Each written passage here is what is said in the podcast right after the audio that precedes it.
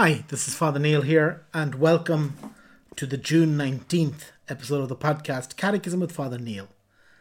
Today we'll be looking at numbers 1345 through 1347 of the Catechism.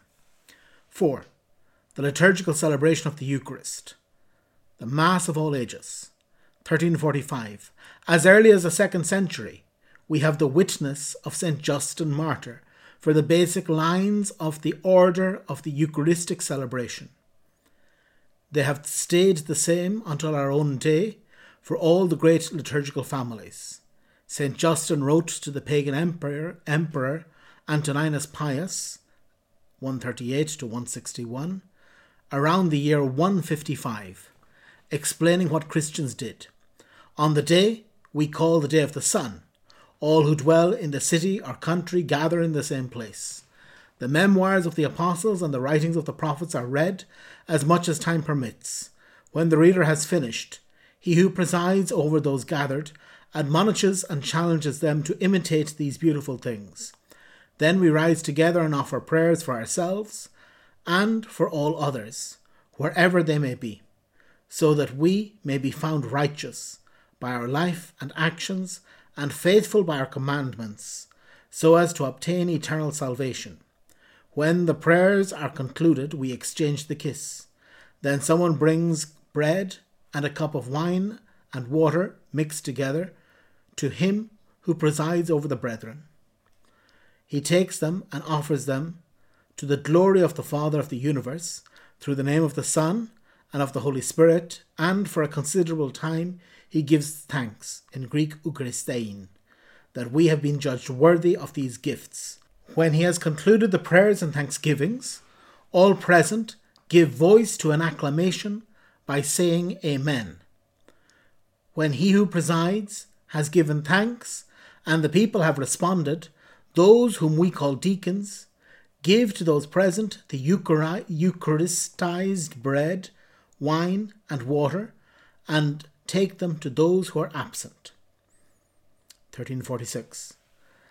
The liturgy of the Eucharist unfolds according to a fundamental structure, which has been preserved throughout the centuries down to our own day. It displays two great parts that form a fundamental unity the gathering, the liturgy of the Word, with readings, homily, and general intercessions. The liturgy of the Eucharist, with the presentation of the bread and wine, the consecratory thanksgiving, and communion. The liturgy of the Word and the liturgy of the Eucharist together form one single act of worship. The Eucharistic table set for us is the table both of the Word of God and of the body of the Lord. 1347. Is this not the same movement as the paschal meal of the risen Jesus with his disciples? Walking with them, he explained the scriptures to them Sitting with them at table, he took bread, blessed and broke it, and gave it to them. Okay, so today we've listened to this um, uh, very important um, account of Saint Justin, Saint Justin Martyr, uh, one of the first of the, uh, one of the earliest uh, church fathers, is giving this description of what the Eucharist is is is, and he is a man who's a Samaritan. He's travelled around the world a lot. Um, I mean, it's Samaritan in that he's from Samaritan family. Obviously, he's Christian, uh, but he's travelled around the world a lot. He's a very educated person, and he's able to write a letter directly to the emperor, an apology.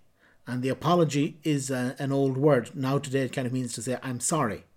Uh, it, its older meaning isn't this. It's to explain, to give a defense, to explain when something is being uh, criticized and obviously, Christianity was being criticized very heavily because they were killing all the Christians.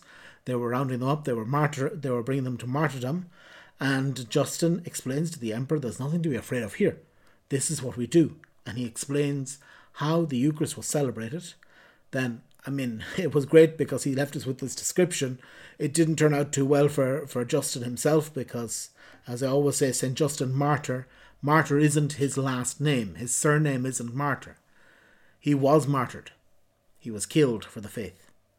But he leaves us this beautiful description that is really the same nucleus of the Eucharist, of the Mass, that we have today, and is at the heart of every liturgical celebration of the Eucharist. That there are many different rites of the Eucharist. There are things that seem to be very different. If you go to uh, a liturgy with the with the Byzantines or with the Copts or with some other Christian group, you mightn't really know what's happening.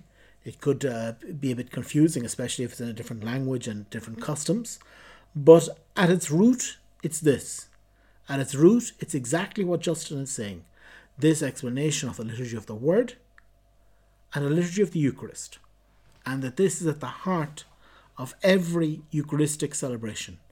Every celebration of Mass takes this form and has taken it and will take it. And so, yes, things can change, As aspects can change. Uh, I mean, many aspects can change, and sometimes some of the aspects must change if things um, change in, in, in usage. You know that as as culture changes, as the world changes, we we need necessarily to to change. Uh, you know, to change the liturgy. Certain things wouldn't be uh, acceptable anymore. Uh, today, things are different, and we need to, yes, keep the nucleus, yes, keep the tradition of the church, but uh, also to announce it in the best way. To celebrate it in a way that it can reach people, in a way that it can make sense to people as much as possible. Again, we'll never fully understand it, but if we can celebrate Mass in a way that people can understand, in a way that people can appropriate it, then this is something good to do.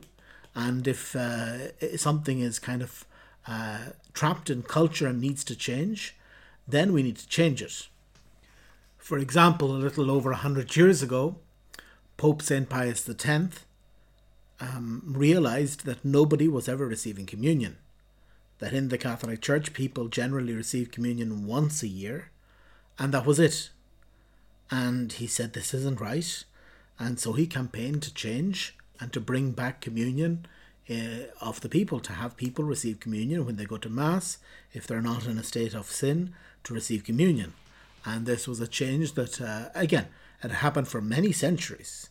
For many centuries, people were nearly not, were nearly never receiving communion. They were just doing the minimum, most people, of once a year or so. And so Pius X uh, saw that this wasn't right and he saw that he had to change it. So the liturgy can change, but in its structure, in its foundation, it has to be true to this shape. That this type, that this structure is the, the one that comes from the from the earliest church, and uh, I suppose something that comes from Christ Himself, and therefore we can't change it. And again, the main part that we need to see is that in the Eucharist there are some other minor parts, but the main parts are a liturgy of the Word and a liturgy of the Eucharist. And that we always need to proclaim the Word of God, and we always need to have the canon or the Eucharistic prayer needs to be in every liturgy in order for it to be a Eucharist.